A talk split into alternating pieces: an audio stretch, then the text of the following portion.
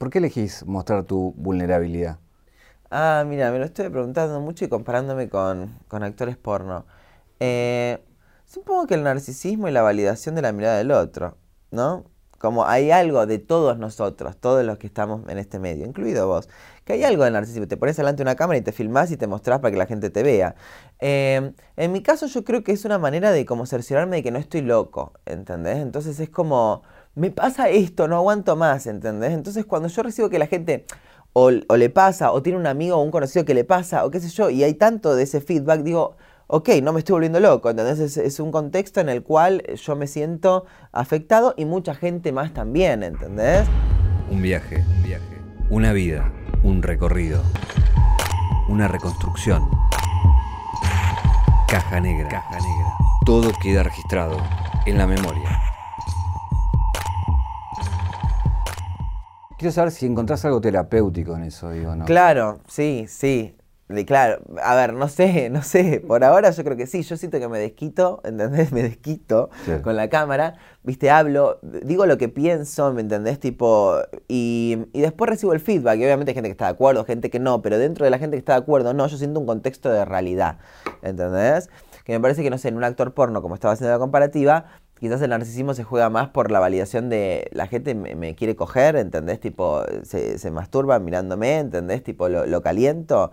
Supongo, analizando así como muy... A, ver, tengo amigos que son actores porno, hice entrevista a actores porno, digo, entonces de acuerdo a eso saco un par de conclusiones que pueden estar erradas tranquilamente. Pero eso es una cuestión más física y que vos decidís mostrar tu cuerpo. Pero es narcisismo. Sí, pero en este caso estás mostrando tu interior y, también recuerdo un video hace muy poco donde hablas de, la enfermedad básicamente y que es, digo, muy algo muy muy profundo, digamos. Sí, claro. Bueno, pero ponerle a mí no me da no me da pudor así como al actor porno le da pudor eh, coger en cámara. ¿Entendés a lo que voy? Es como que, que me hagas esa pregunta es la misma que, que, que, en otros rubros. Eh, no sé por qué me siento como, me parece que, es eso, me da como... O sea, yo cuento mi, mi, mi vulnerabilidad o, lo que me pasa con, con, con, con la depresión o con la medicación o con esto y con lo otro. Eh, y veo que hay mucha gente que también está pasando por lo mismo, o que pasó por lo mismo, o que su madre pasó por lo mismo, o que su padre pasó por lo mismo, ¿entendés?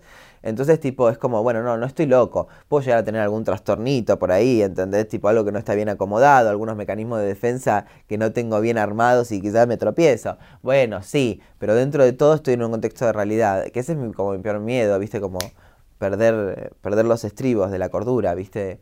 Eh, bueno, eso y tipo, em, como eh, morir de, deteriorado, ¿viste? Una enfermedad abrasiva, ¿viste? Yo prefiero morirme de una manera más graciosa, como Sergio Denis, ¿entendés? Ahí lo, que, lo que me pasa cuando decís quiero un contacto con la realidad, justamente es de una forma muy virtual. O sea, porque estás hablando a un montón de gente que ni conoces y que va a hablar de vos y que también te va a dar un feedback, como vos decís, bueno, pero también malo. Entonces, ¿eso afecta o no afecta? Eh, Ay, no sé, es por momentos. O sea, tiene que ver con. O sea, todavía obviamente no le pude sacar. yo creo que cualquier persona que dice. Porque si estamos en este medio, el narcisismo lo tenemos medio raro. No digo que tenemos un trastorno narcisista, digo que tenemos el narcisismo medio raro. Entonces, busca la, la validación del otro. Entonces, el que dice, tipo, no, la verdad que no me interesa, me recontra chupo un huevo, mm, dudo. Em, pero bueno, pero me parece que obviamente cuando uno está bien, ¿entendés? O de buen humor o de buen estado de ánimo, qué sé yo, esto que lo otro, si una persona te critica no, no te afecta tanto, ¿entendés? Ahora, si quizás venís medio vulnerable, ¿viste? Estás medio que no te está yendo bien, estás medio triste, este, estás dudando de vos mismo, estás, estás encerrado, te estás mirando al espejo y no te gusta, estás así que esto que el otro, y uno te pone feo y decís, la cosa, yo sabía que estaba feo, ¿entendés? este... Entonces, no sé, qué sé yo, trato de manejarlo, trato de entender que lo que escriben también es transferencia, ellos se están colocando en alguien que no conocen y tipo completando mi, mi, ser con algo que ellos idealizan para bien o para mal, pero que completan con su imaginación y con personas que ellos conocen, porque a mí no me conocen, no saben cómo soy en la intimidad. Quizás soy tremendo hijo de puta, quizás soy bueno, o quizás lo más probable es que sea tipo algo intermedio, como la mayoría, ¿entendés? Tenemos nuestras hijaputeces y tenemos nuestras cosas buenas. Eh, la mayoría de los creadores de contenido que han pasado eh, manifiestan algún trastorno, ¿no? O de ansiedad, pánico o, algo por el estilo, que los afecta, básicamente. ¿Vos pensás que esto que, eligieron potencia a eso o pudo haber pasado con cualquier otra cosa? Si eras verdulero, camionero o lo que quieras? Em, no sé, pero yo creo que una persona o sea, todos tenemos ansiedad eh, en, cierto punto, ¿no? O sea, digo, todo el ser humano, no sé si igual, por algo, por algo chequen, pero digo, un mínimo porcentaje puede que no, pero digo, la mayoría es un mecanismo de defensa. Cuando algo nos pone nervioso, tenemos que estar atentos o tenemos que estar despiertos, ¿entendés? Tenemos ansiedad. El tema es cuando es algo que no, que no se puede controlar. Y en cierto punto también puedo pensar que en este caso donde te estás exponiendo, donde hay tanta gente opinando, donde hay hablando, o ponerle, no sé, un cantante, ¿entendés? No sé, Daquila, que la tuviste. Tipo, saca un tema, ¿entendés? Tipo, le va increíble, buenísimo, pero después saca un tema y quizás, tipo, no hace tanto como el primero. Y ahí, tipo, debe haber como una validación de, che, ¿por qué esta gente no miró tanto este video y si el otro y qué sé yo? Y que, ¿Me explico? Entonces eso puede generar que la persona viste, se, se envalentone pensando y pensando y pensando y pensando en algo que no puede solucionar porque son cosas de la vida. ¿Por qué la gente mira más un video que otro? No lo sé, mamita. Entonces, eh, es difícil como lidiar con eso, quizás lo veo desde el, desde, desde el punto de vista mío y cómo puedo relacionar con otras personas, pero la verdad que no, no sé bien quiénes tienen trastornos de ansiedad y esas cosas de, este medio. Me parece, también digo, es una cuestión generacional, ¿no? Digo, me parece que... Bueno, también eh, eh, se habla, hay muchos estudios que indican que el estar con la pantallita, ¿entendés? Tipo todo el tiempo, eh, da ansiedad. Estás todo el tiempo esperando una notificación, ¿viste? Todo el tiempo tipo, uy, se puso, uy, me escribieron por WhatsApp, uy, me escribieron por acá, uy, me dejaron un like, uy, uy, uy, uy, uy, uy, subió historia, uy, subió, uy, está haciendo un vivo, uy, está, eh, subió video. ¿Me explico? Entonces la gente está como, viste, alterada, todo el tiempo notificaciones. Em, puede ser también. ¿Por qué, no, ¿Por qué no hablas mucho de tu infancia? ¿Por qué no hablo mucho de infancia? Porque estoy escribiendo un libro. y quiero que lo compren. Eh, no, en realidad sí, bueno, eh, he hablado de, mi infancia algunas cosas, ¿entendés? Como muy, viste, no sé, qué sé yo, que mi papá falleció cuando yo tenía 17 años, que era mi relación con mi papá no era buena, ¿entendés? Tipo, eh, y un montón de cosas. Pero en el, bueno, el libro que estoy escribiendo, que esperemos que se levante la cuarentena dentro de poco. Creo que la fábrica de libros, no sé, ¿ya empezaron? Deben estar por ahí. Deben estar por ahí. Deben estar por ahí. Así que Em, ¿En qué estaba con el libro? Ah, que me puse a escribir en realidad porque iba a salir de gira y al final em, estuve, con otra productora, entonces se, reprogramó todo y en ese tiempo dije, viste, yo soy como tengo que hacer algo, me aburro si no, ¿entendés? Y me aburro sobre todo de lo que estoy haciendo, entonces tengo que intentar hacer otras cosas. Em, de hecho, ahora, como te dije, tipo, tengo una guitarra, pedí prestada una guitarra a un vecino, ¿entendés? Tipo, y estoy ahí aprendiendo a tocar guitarra, porque bueno, ¿qué hago? Estoy en mi casa, boludo. Ya, tipo, ganas de pajearme no tengo, ¿entendés? O sea, ya, ya. Llega un punto donde ya intentaste todo, ¿me entendés? No puedes estar todo el día acogotándote el ganso porque te, va a salir algo, ¿entendés? Entonces entreno los deditos con otra cosa. Eh, para ahí antes de la guitarra, ¿en qué estaba? En la infancia. Ah, en la infancia, viste cómo evado el tema. Eh, entonces, y en el libro trato de hablar de, mi experiencia con el psicoanálisis como paciente. Esto es lo que te puedo adelantar. Después, tipo, obviamente tiene un par de vueltas que, bueno, esa es como la sorpresa. Pero, y entonces ahí sí hablo, hablo bastante como de mi infancia y ciertas cosas que quizás tipo me marcaron de una manera que en, el, que en el momento no me di cuenta y con los años te encontrás repitiendo ciertos patrones hasta que desatás el nudo. Por ejemplo, yo tenía mucha ansiedad para viajar en avión. ¿Entendés? Tipo, yo tipo me subía a un avión y me ponía a llorar y a gritar y sabía que me iba a morir. Yo compraba el, el ticket de avión y era mi sentencia de muerte. ¿Entendés? Tipo, yo sabía que, no sé, el 19 del tanto a las tal hora yo me moría. O el avión era obvio que se iba a caer, ¿me explico? Iba porque sabía que el miedo, en cierto punto sabía que el miedo era ilógico, pero en el momento del despegue, un escándalo, ¿entendés? Después empecé a viajar dopado, cuando empecé a viajar por trabajo, tomaba una pastilla ¿Entendés? Tipo, que también era media rara, porque vos tipo te la tenés que tomar antes, entonces, viste, mientras que te hacen hacer la fila y qué sé yo que todo, ya venís medio tumbado. Es rara la, ¿Qué llegaste, ¿Qué llegaste a hacer antes de la pastilla cuando estabas consciente en ese momento? Gritar y llorar. Sí, gritar y llorar y me voy a morir. ¿Entendés? Tipo, y eh, el que viajaba conmigo, viste, agarrándome de la mano, como diciendo, Pablo, no, calmate, no pasa nada, ¿entendés? ¿Sabías que, tipo, y ahí te repito, ¿viste? ¿Sabías que, tipo, eh, tiene, hay menos accidentes de aviones que de auto? Que, sí, bueno, pero si chocas con el auto podés sobrevivir, pero si se cae el avión nos morimos todos, ¿entendés? Eh, hasta que, bueno, gracias a terapia pude descifrar un poquito de dónde venía, ¿entendés? Y a partir de ahí, no, o sea, y viajo, también no sé si fue eso o terapia de choque también, porque después tuve que viajar mucho, mucho todo el tiempo. Yo todo, toda la semana viajaba cuatro veces por, eh, cuatro veces por semana, más o menos, en avión. Entonces, o más. Eh, Entonces me tuve que curar un poquito. Pero yo le pongo fe a- al psicoanálisis. Para mí fue psicoanálisis. ¿Por qué? ¿Por qué no te llevas bien con tu hijo? E- Era alcohólico y drogadicto y violento. Entonces, como, bueno, nada, la relación no era muy próspera. Pero, Tenía buenos motivos para no llevarte claro, claro, no pegamos mucho, mucha onda desde chiquito. Eh, pero, qué sé yo, también entiendo que era una persona enferma, ¿no? Digo, o sea, todos tenemos nuestras, nuestras, nuestros demonios y nuestras herramientas. Y tipo, y si yo, viste que todos nos quejamos de, de nuestros padres en algún momento de nuestra vida, ¿entendés? ¿A vos no- nunca te pasó? Sí, obvio. Claro, que decís tipo, tipo, y este es mi vieja y mi viejo que me dijeron que y por eso yo, viste, bueno, en un momento tenés que tomar la rienda de tu vida, hacerte cargo de tus cosas, más allá de, ¿no? Eh, y si ellos te dieron esas herramientas y vos te quejas de "Ay, qué, pocas herramientas, imagínate las herramientas que les dieron a ellos y las que les dieron a los abuelos y las que le dieron a, viste, los abuelos, tipo, sí, los no sé, los abandonaban, venían acá en un barco, ¿entendés? Tipo, no, te- no tenían idea, hacían una casa, me, explico, parían hijos y, y, y bueno, con las herramientas que tuvieron los fueron criando y bueno, la idea es tipo cada vez, no digo porque a la perfección no se llega nunca, pero bueno, yo estoy, para, a mí me gustaría tener un hijo, pero para tener un hijo necesito, no sé, 10 años más de terapia. Lo que te permite el libro es repe- rever toda tu historia y repensarla, porque te obliga a ese ejercicio. Bueno, a ver, me parece que en realidad surge como un poco de esa necesidad, ¿viste? Yo en realidad lo que necesitaba era escribir. Yo empecé a escribir, ¿viste? A veces escribo canciones, a veces escribo... Yo necesito, o sea, me gusta mucho leer y me gusta mucho escribir. Entonces yo empecé a escribir para hacer algo, para no pensar. Al mismo tiempo es pensando, ¿no? Por eso digo, es medio raro, pero bueno, pero dentro de todo como que te va calmando. A mí me calma.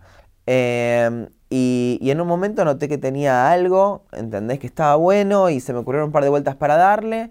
Subí historias diciendo que, que estaba escribiendo algo, qué sé yo, y se contactaron dos editoriales, ¿entendés? Después cerré con una y ahí empezamos a trabajar con, con ellos para que quede algo bien, ¿no? Pues yo no soy escritor tampoco, Claro. ¿viste? Ahí lo, lo que me surge es preguntarte si en ese repaso te cayeron fichas de vos mismo, digamos. Esto en un momento.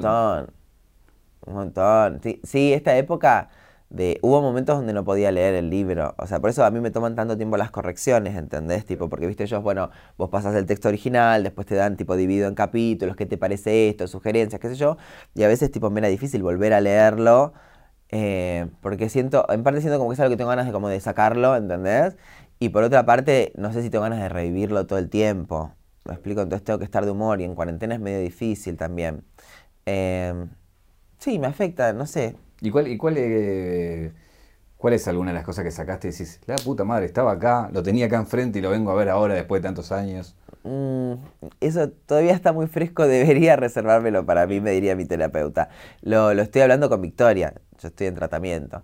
Entonces, yo tipo igual, más allá de que se me vea como muy espontáneo, eh, porque soy espontáneo, pero digo, cuando hablo de, de- de- de mis temas personales y que yo esto que el otro, también pienso mucho en tipo, ¿qué puedo hablar? Yo muchas veces en mis videos empiezo a hablar de algo que traté en terapia, en que uno dice, uh, qué privado. No, bueno, pero lo que estoy contando que traté en terapia, yo sé que lo puedo contar y que puedo ayudar a otros y que es una enseñanza, ¿entendés? Como cuando digo, eh, cuando señalamos hay tres dedos que nos apuntan, ¿viste? Cuando estamos hablando mucho del otro, bueno, hay que hacer una introspección. O ese tipo de cosas eh, que me parece están buenas compartirla y son aprendizajes que tuve y, y etcétera. Pero otras cosas que son más íntimas y qué sé yo, tipo, no, obviamente me las reservo para mí, mi terapeuta, y somos los únicos que lo sabemos. Bueno, hay, hay mucho, yo creo que mucha gente duda de eso, ¿no? En el sentido de que por ahí se te ve espontáneo y vos en realidad hiciste un montón para llegar ahí, plantarte frente a la cámara. Y muchos también dudan si es ficción o es realidad. Por, bueno, un poco de tu historia, digo, ¿no? De, de- de actuar muchas de las cosas que, que- que haces. Entonces queda esa cosa difusa entre el personaje y la Y persona. me parece ¿no? lo mejor que pueden hacer. Porque me parece que en este, que, que, en realidad no solamente para, para mí, no solamente para, para este ambiente, que es muy, es muy, está todo montado, es todo maquillaje, es todo, ¿me explico? O sea, es toda una puesta en escena, claramente. Por más que uno, digo, los youtubers nos acercamos mucho a la realidad porque grabamos desde nuestra casa, porque somos, eh, no es que somos actores estamos interpretando un personaje, pero hay un personaje. Pero no estás contando todo, ¿entendés? Estás mostrando tu mejor cara, tu cara divertida, tu cara alegre, ¿entendés? O cuando querés mostrar algo más sensible, de- decidís dedicarle ese espacio. No es que vos de repente estás en una crisis y te, empezás a filmar, ¿entendés? Y lo subís. A veces pasa igual. Pero digo, pero no es la idea. Hay, hay un dato que es que laburaste en el Estado. O sea. Ah, trabajé para el Estado, sí. Exactamente. Y me cuesta verte con lo explosivo que sos, con lo histriónico, la energía que tenés, en, en un ámbito que tiene otro ritmo, ¿no? Sí, fueron matando mi energía y mi felicidad de a poco hasta casi extinguirla. Básicamente. Eh, y ahí, bueno, fueron los grandes ataques de pánico y, y, en realidad los ataques de pánico era, era, el ataque de pánico era una señal de mi cuerpo de, che, por acá no es, ¿entendés? tipo, si vos seguís por acá, mmm, te la veo difícil, ¿me entendés? Eh, así que en parte le agradezco los ataques de pánico, no sé. Eh, empecé la terapia, ahí, estando ahí, eh, hay un ritmo, hay, hay mucha violencia verbal, se rumoreaba que física, pero yo, viste, eso, viste, son rumores, viste, que en, las empresas y sobre todo en el Estado, que es tan grande, se rumorea de todo, te llega. Pero, pero sí, no, muy, muy tenso, viste, te llamaba el superior, viste, del otro, yo era el asistente personal de un, director. Te llamaba y era todo, viste, un caos, dice que vayas a la cosa, pero como voy a viste, y era todo tipo, corrían, entraban, qué sé yo, llegaban los expedientes, viste, de esto, eh, todo raro. ¿Ya tenías cierta fama ahí? Muy under. ¿Pero te ha pasado que estabas ahí en el ministerio y venga alguien y te diga, Pablo? Sí, muy under, pero ponerle en, en ese ministerio también trabajaba una ex gran hermano, ¿entendés? Tipo, Eleonora, la de primer, bueno, era, trabajaba ahí, yo le dije, ay, yo, tipo, era fan de Gran Hermano 1, ¿entendés? Eh, nada, eso, em, pero, pero bueno, no, no, no era mi lugar, no era lo que a mí me gustaba, estaba trabajando de asistente personal, es una manera de decir secretaria. Secretaria fue mi madre toda su vida. O sea, fue ama de casa después, pero trabajó muchos años de, secretaria.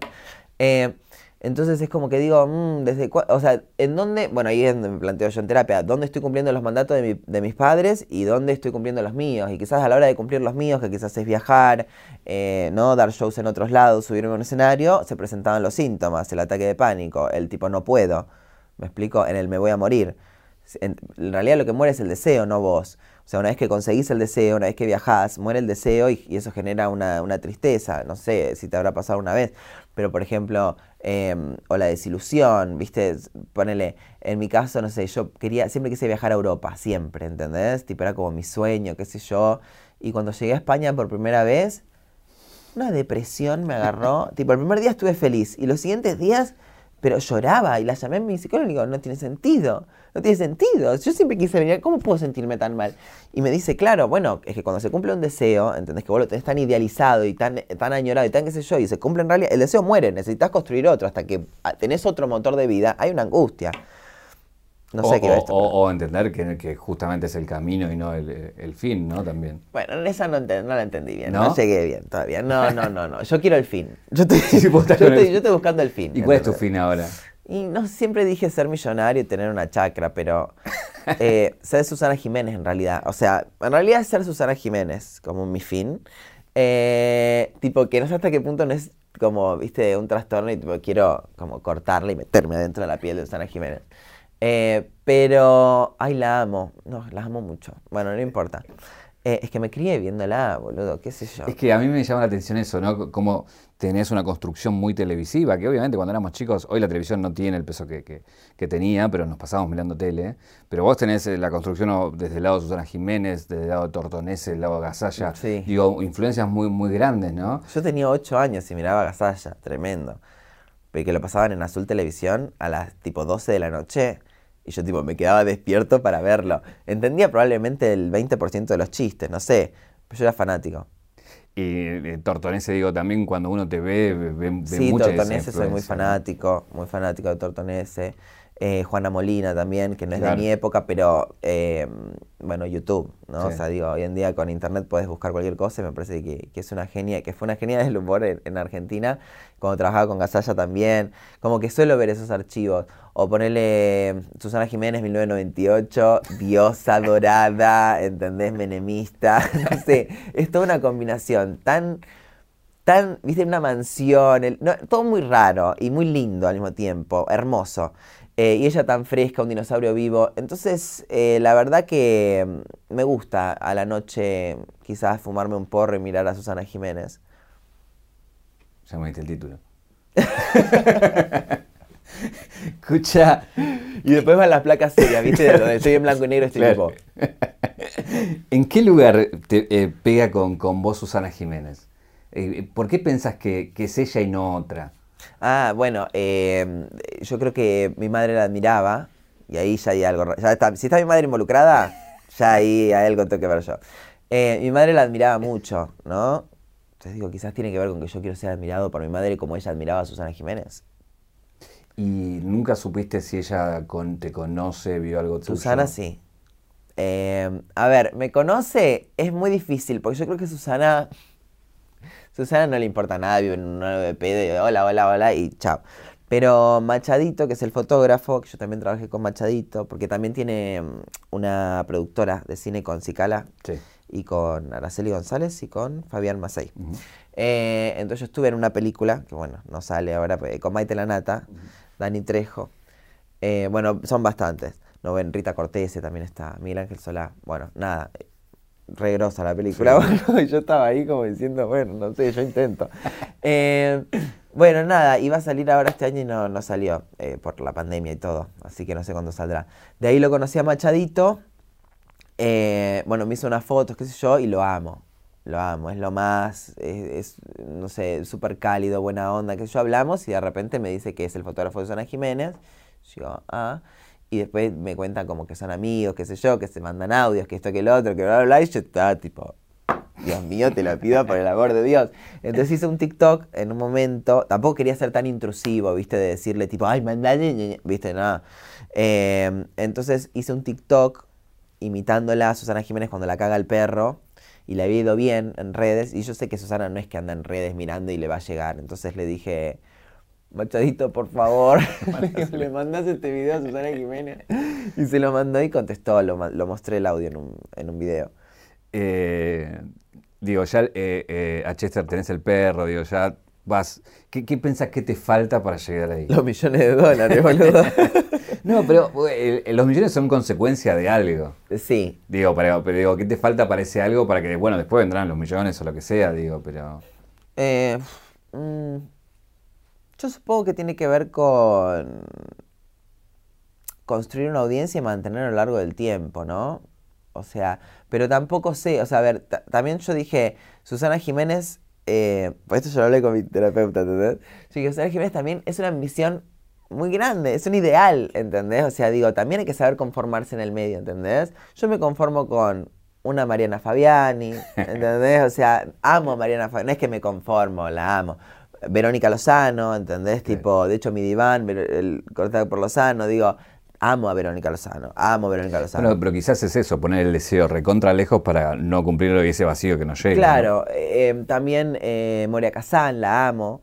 Eh, entonces, qué sé yo, no sé. No sé. son todos iconos medio, medio gay, sobre todo Moria Kazan, Susana Jiménez, son mostras, ¿viste? Nosotros las amamos, no nos preguntamos bien por qué. A ver, haciendo un general de la homosexualidad, porque después dicen, no todos los gays son, sí, ya sé que hay futbolistas que se la comen chicos, pero eh, estamos hablando de un general, ¿entendés? De la mayoría, me explico, y, déjense de hinchar los huevos un poquito. ¿Cómo está todo con, con Lizardo, Faraona y todo eso? Porque me, me, mata, yo pregunto a la gente, che, ¿qué te interesa eh, preguntarle a Agustín? Conozco mucha gente que, que, es muy fana tuya. Y me dice, ¿qué pasa con Lizardo? ¿Qué pasa con la faraona? Todos me preguntaban eso. Y digo, ¿por qué les interesa tanto? Y digo, ¿y qué pensás que pasó ahí para que interese tanto? Bueno, siempre cuando, cuando hay cosas, viste, así como públicas, la gente le interesa saber todo, viste. Alguien se va de un programa y ya están todos preguntando por qué, qué pasó, qué esto, qué lo otro, viste, y empiezan a lucubrar. Y yo más que lucubrar, soy más de, de, hablar, ¿viste? A mí me agarra como el impulso, entonces yo te hago una historia, ¿entendés? Y digo, me fui a la mierda, ¿entendés? Em, que es algo en lo que tengo que trabajar, ¿no? O sea, uno tipo también tiene que saber en qué cosas, este...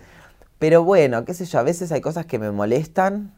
Eh, y hasta el día de hoy sigo pensando que me molestan. Tampoco es que, viste... Eh, y decidí, decidí hablarlas, no sé, pero yo lo tomo todo. A ver, haceme preguntas más puntuales. porque... No, ¿hablas con ellos? ¿Con, los, con ambos? No. No, no, no. Eh, con. Creo que también, a ver, nosotros también, hay que entender esto. Antes yo me hablaba con ellos por una cuestión laboral. ¿Entendés? Tipo, ponerle, cuando yo estaba en Carolos, hablábamos por Carolos. A veces había alguna conversación de algo, viste, de che, me pasó esto, pero muy raro. Em, Y después con Lizardo seguí trabajando porque él venía a mi canal y hacíamos colaboraciones y que yo estuviera otro, la gente le gustaba y bla, bla, bla. Entonces, tipo, pero también las conversaciones eran tipo, che, esta semana puedes grabar, qué día, qué hora, dale, te espero, qué sé yo, que esto, que el otro, bla, bla. Y fin, no había otra cosa. Em, después con Lizardo hablé igual hace poco, ¿entendés? Cuando vio el video que estaba mal, que esto, que el otro, dije todo bien, scary. Eh, y, eso fue todo, digamos. ¿Me explico? No, sé. La relación que teníamos era laboral. Entonces, como no hay un laburo de por medio, no, no, nos hablamos. No, a ver, la verdad no me importa si se quieren o no se quieren. Me importa más saber si lo arreglan o no lo arreglan. Digo, la tele funcionaba así. Eh, ¿En lo digital también funciona eso? ¿Qué cosa? Digo, esto de arreglar, me peleo, no me peleo, voy, vengo. Ah, arreglar las peleas. Exacto. Eh, Sí, yo creo que existe eso, ¿entendés? Tipo que, arreglan peleas. En mi caso, no. Quizás hay otro que, por eso digo, porque también Martín Sirio, ponele, vos me preguntás, yo te contesto. Pero si no quedo como un pelotudo, ¿entendés? A ver, eh, él dice siempre, me tira palito, yo le dije en un video, me tira palito, me tira palito, me tira palito, desde el día que me fui, que tira palito, tira palito, tira palito. Está bien, para mí promoción gratis, pero digo, palito, palito, después está todo bien con Palo Agustín, palito, está todo bien con Palo Agustín, palito, está todo bien con Palo Agustín. Y yo digo, eh, papito, mostrar que está todo bien conmigo, ¿entendés? Porque digo, ¿cómo, cómo demostrar vos que está todo bien con otra personalidad pública, siendo influencer? No sé, le das like en una foto, le, recomendás el contenido, le, tirás buena onda, le esto, el otro. No existe eso entre nosotros, ¿entendés? O sea, es la realidad. Tipo, no me da un like en ningún lado, no me. Digo, está bien, cada uno, no le gustará lo que hago, no lo sé. Pero después, cada vez que me contactás, me tiras un palito, me tiras un palito y después está todo bien con Palo Agustín, bueno, tampoco soy pelotudo, ¿entendés? Entonces en un video le dije, bueno, papito, calmate, ¿entendés? Si está todo bien, cállate la boca, y si está todo mal, hablame y lo hablamos en privado. Y si, y si querés hacerlo público, porque tenés ganas de decir que yo tengo cara de culo, que yo que esto, lo otro, decilo, contá tu versión de los hechos. Yo cuento la mía y después la gente será el, será el juzgado. Lo cual me parece lo más peligroso, ¿entendés? Entonces lo mejor es que vos me hables a mí por privado y lo solucionemos. Y si no, llamate a silencio. Después está bien lo que contesto y soy efusivo, si quizás me lo podría haber callado, qué sé yo, no sé, bueno, y no tengo ganas de callarme, ¿cuál hay? ¿No te jode igual después cuando decís, ay, ¿por qué no me callé? Sí, sí, a veces sí. a veces sí. Porque la impulsividad a veces es esto, tenés tan a mano el teléfono mm. que viste. ay, no, la caga que mandé. Digo, de, eso después te, debe pesar un poquito. Sí, sí, sí. Em, es que en el momento estoy tan motivado por, por, la, por como la injusticia, ¿entendés? y la bronca y como no puedo creer esto, ¿entendés? Tipo, que yo estoy otro que no lo puedo evitar. Y después digo, ay, no, quizás, o quizás tipo podría haber dicho esto de esta manera, ¿entendés? Tipo, o esto mejor me lo guardaba, ¿viste? Em, sí, me pasa. Pero bueno, es algo que, ¿viste? A ver, lo, trato en terapia, trato de modificarlo, creo que lo modifiqué bastante. Pero bueno, ante ciertos casos no. Y tampoco es que cuento tanto, chicos. Cuento el literal. A ver, no, no, cuento qué conversaciones tuve con, con, con Martino, con Lizardo, con esto, con la otro. Cuento tipo nada, me pregunta, ¿hablan? Y la verdad que mucho no, no tenés, no, no, no, no, no estamos mandándonos audio, viste, hablando, no, diciendo, ay, ¿cómo te fue hoy? Ay, ay, qué bueno, no, yo grabé un video, no, no bueno, la verdad que no. Ah, que si está armado. Eh, no, en este caso no. No sé, bueno, igual tipo, lo que yo te decía antes, que la gente vos decís que duda de mí, de, lo que es creado y lo que es ficción y lo que es personaje, pues yo juego mucho con eso. Em, que me parece que es lo que tiene que hacer todo el mundo, retomo, ¿entendés? Tipo, dudar de todo lo que ven en este ambiente, y dije, no solamente en este ambiente, ¿entendés? Que está todo maquillado y es todo una puesta en escena, sino también en, todo lo que escuchan, en la política que escuchan. Yo hago entrevistas a políticos, ¿entendés? Tipo, y es tipo, escucharlo como un cuentito, ¿entendés? Porque no sabes realmente. A ver, escucha todas las campanas y saca tus propias conclusiones. ¿Me explico? Pero no podés eh, creer ciegamente en absolutamente nadie. Duda de todos, ¿entendés? Incluso de tus padres. O sea, duda de todos. O sea, de un amigo, de esto, del otro. No digo duda de vivir en desconfianza y aterrado de que todo el mundo me está mintiendo. Pero digo, pero no confíes ciegamente en la palabra de alguien porque puede estar sesgada por su realidad, porque cada uno percibe la realidad de maneras distintas, ¿entendés? O sea, entonces ya partiendo de esa base de que hay tantas realidades como personas en el mundo, bueno, ahí pueden haber muchas este, disidencias. Puede ser. ¿Está bien dicho? Puede ser una, una forma de decir. bueno, se entiende. Pues, se entiende lo que voy. Eh, Así que, bueno, eso, duden. Los invito a dudar. ¿Extrañas a Bárbara? ¿Por qué esa maldad. Es la pregunta de Karina Jelinek, boludo. Yo, no, yo vine acá que me bombardeen con, con de todo. Em, a ver. Eh, no voy a. No, no quiero hablar más del tema. Pero ¿sabes por qué? Quiero explicar también. Yo siento que esto ya pasó hace tres años, ¿viste? Pero ¿sabes qué? ¿Por Para, para, déjame terminar. Eh, tres años y, y yo siento que, yo sé que quizás eh, para ustedes es nuevo, o no, no lo sé, pero ya cuando van tres años que contestás tipo lo mismo y ya tipo ya me armé una respuesta y siempre contesto lo mismo, y siempre contesto lo mismo. Yo siento que ya la gente ni siquiera quiere escuchar del tema, ¿entendés? Tipo ya, eh, ya dije todo lo que puedo decir, no voy a decir más cosas, ¿entendés? Tipo, no voy a decirme y ya está. Lo que dije, ya lo dije. Lo pueden ver en mi canal, lo pueden ver en el canal de Paulina Cocina, que me hizo una entrevista.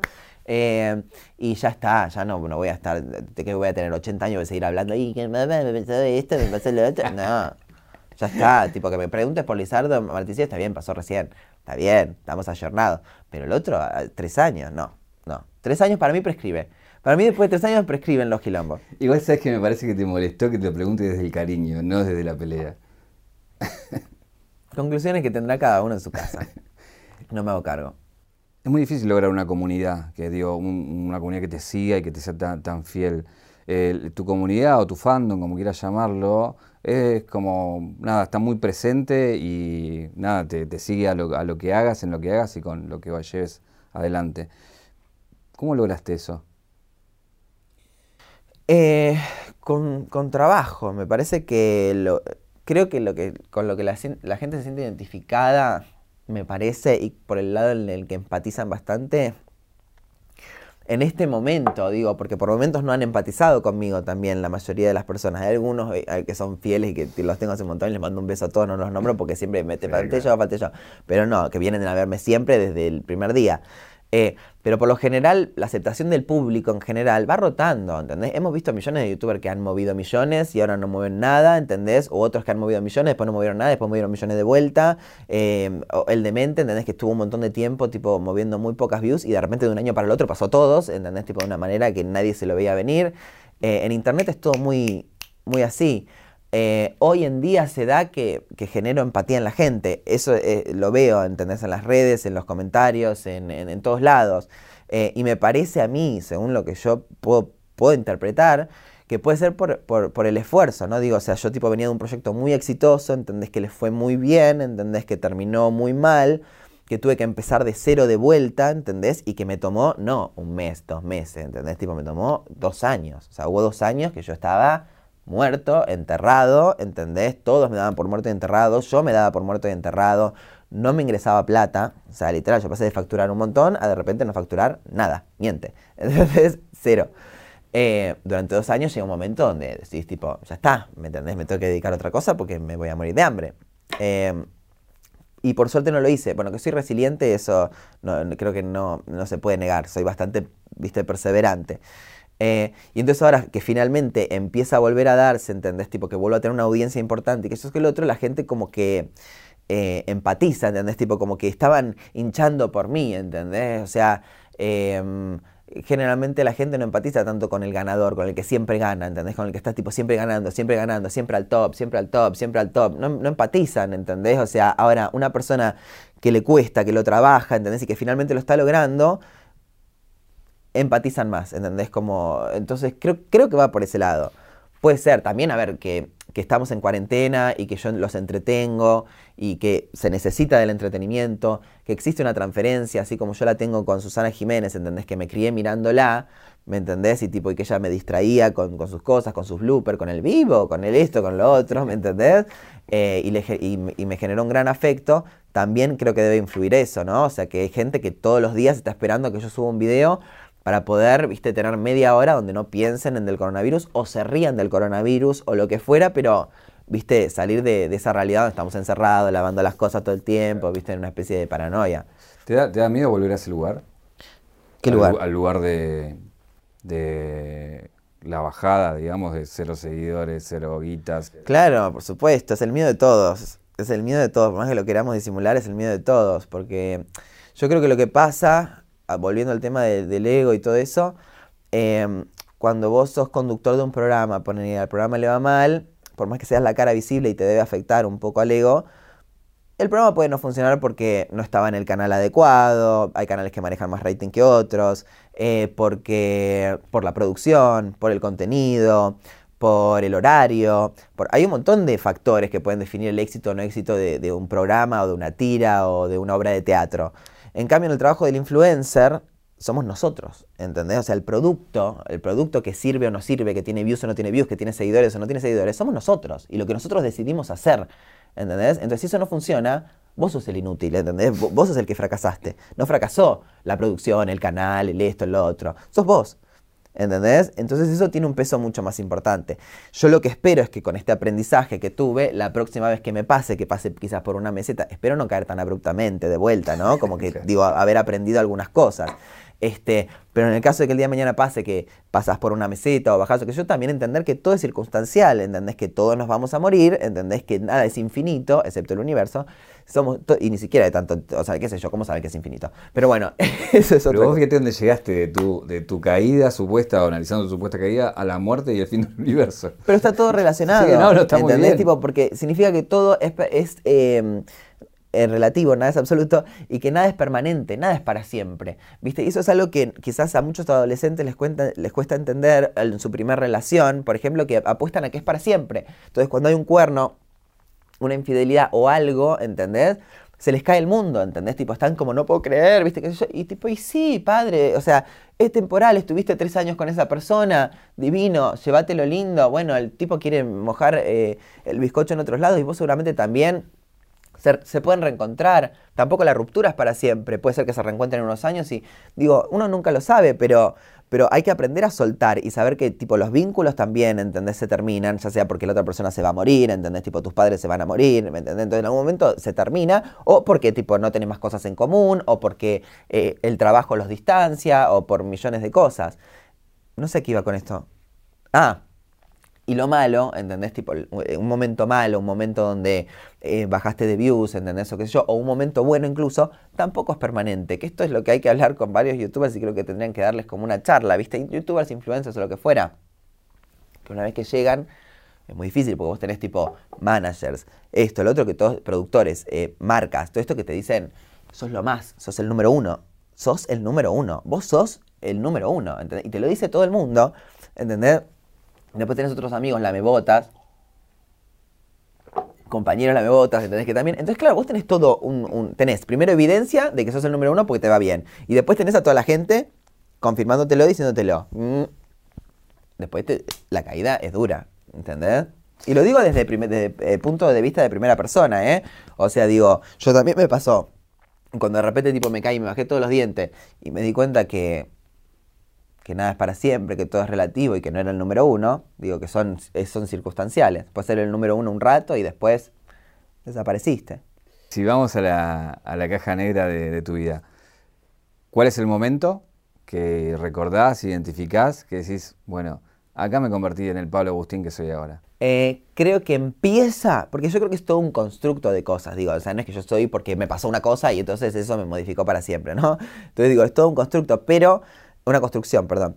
Eh, pero creo que fue cuando eh, en una de las sesiones que yo tuve en terapia, eh, veníamos hablando, viste, de un montón de cosas y, y bueno, y en un momento mi psicóloga me dijo, me parece que es un buen momento para que te empieces a priorizar vos, ¿no? Y yo me quedé como, y me puse a, a pensar y darme cuenta cómo yo me, siempre me ponía como en un segundo lugar, ¿entendés? Como, tipo, que la otra persona esté, esté bien, ¿entendés? Tipo, y yo, bueno, después veo. Pero no, porque si yo no estoy bien, primero, ¿entendés? Si yo no estoy bien psicológicamente, anímicamente, esto y lo otro, ¿cómo puedo ayudar a otra persona? ¿Me explico? o sea, la voy a ayudar mal. Si yo estoy mal, la voy a ayudar mal, le voy a tirar, le, tiro todas las herramientas al piso. ¿Entendés? Entramos a gritar los dos, no sirve de nada. ¿Me explico? Entonces, eh, ahí empecé como a, priorizarme yo y entender que primero tengo que estar bien yo para poder ayudar al resto.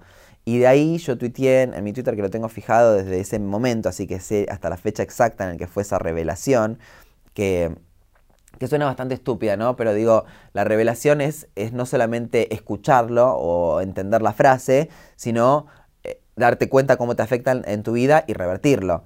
ahí está el truco.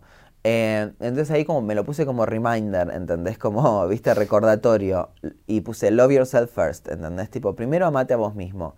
Y una vez que ames a vos mismo, vas a poder amar a otra persona, vas a poder conectarte con otra persona, vas a tener otras herramientas, ¿entendés? Em, y, y bueno, creo que en esa priorización mía, empezó, empezó un cambio en mi vida importante. Hay un tema que, venimos hablando con muchos eh, youtubers que tiene que ver con lo políticamente correcto y lo políticamente incorrecto. ¿Cómo estás con ese tema? Harto. Harto me tiene, estoy podrido.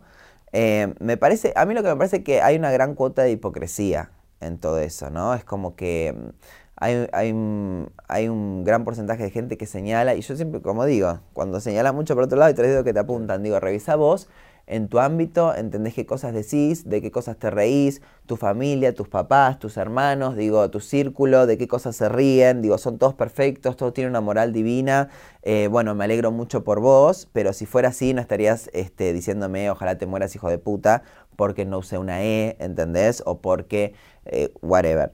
Em, entonces me parece que, hay, que hay una, gran hipocresía que perjudica mucho al, humorista sobre todo, porque el humor, eh, el humor ofende, el humor incomoda. ¿Entendés? El humor es un punto. A ver, ¿de dónde sale la risa? Esto está, estudiado psicológicamente, ¿entendés? La risa sale de una incomodidad, de no puedo creer que diga esto, ¿entendés? Tipo, yo, por ejemplo, en, el, en el anterior show que hacía, hablaba de, no sé, de pegarle un tiro a mi madre. ¿Entendés? O sea, digo, y es algo que la gente le, da como el horror, ¿entendés? Tipo, pero todo el teatro estaba cagado de risa, ¿entendés? Digo, porque es eso, es la fascinación del horror y con, el, con eso no se jode, pero lo dijo, ¿entendés? O sea, eh, chistes de judíos también he hecho, ¿me entendés? O sea, si a mí me llegan a agarrar, a mí me... No, por eso digo, pero es que estoy en, una, en un momento en donde, eh, como te dije, fuera de cámara, que es el capítulo de los Simpsons, ¿viste? Como que dice, no toques nada, no toques nada, no toques nada, y el aplata un pescado, cambia todo el futuro. Después vuelve al pasado, no toques nada, no toques nada, toca no sé qué. Y en un momento dice, no toco nada, no toco nada, y empieza tipo a romper todo, ¿entendés? Tipo, entonces yo estoy como un poco en esa etapa. No tengo ganas de controlarme con lo que digo, digo lo que quiero porque puedo, porque quiero, porque tengo un espacio, ¿entendés? Que es la frase que tengo que me repito. Em, y, bueno, a ver, si en algún momento, yo prefiero, si en algún momento me paso, ¿entendés? Tipo, o sea, me gusta jugar, eh, el humor es un poco jugar con el límite. Prefiero pasarme y de última pedir disculpas a estar tipo haciendo contenido, viste, controlándome con todos los chistes que hago y todas las cosas que digo, porque alguien se puede llegar a ofender. Obvio que alguien se va a llegar a ofender, ¿entendés? Em, así que creo que lo políticamente correcto, eh, me parece que en un momento cuando surgió el fenómeno hace tres años, fue pudo haber ayudado, ¿no? Como a concientizar un montón de cosas, pero yo siento que ahora ya se les ya se, ¿viste cuando te pasas de rosca y ya tipo entras en un absurdo, en un ridículo donde todo el mundo, ¿viste? Todos tienen que hablar con la E, nadie puede decir esto, nadie puede decir lo otro, si, si, si, no sos gordo no hagas chiste de esto, si no sos flaco no hagas chiste de esto, si no, si, no sos judío no puedes hacer chiste de judío. Em, me parece que el tema está en el contenido y no en el no se puede, no se puede. Yo digo lo que quiero, ¿entendés? O sea, después veré. Antes de la última pregunta, eh, ¿nos ayudas para que se suscriban a este canal? Bueno, chicos, todos ustedes que llegaron a este canal, suscríbanse porque eh, hacen entrevistas increíbles a Paulina Cocina, Marito Baracus, eh, La Faraona, ¿quién más estuvo? Un montón más. sí, no te, te, estoy metiendo en un brete. Muchas que pueden ir a ver ahora y las que se vienen. Exacto. ¿Qué pregunta no te hice que te hubiera gustado que te haga? Eh,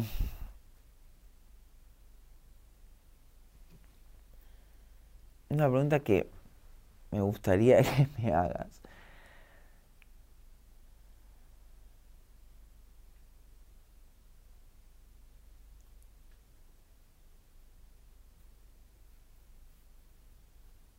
¿Te aguantás a vos mismo? Hubiese sido bueno que la hagas, tipo como al final. Tipo, bueno, y a todo esto contame, ¿vos te soportás a vos mismo?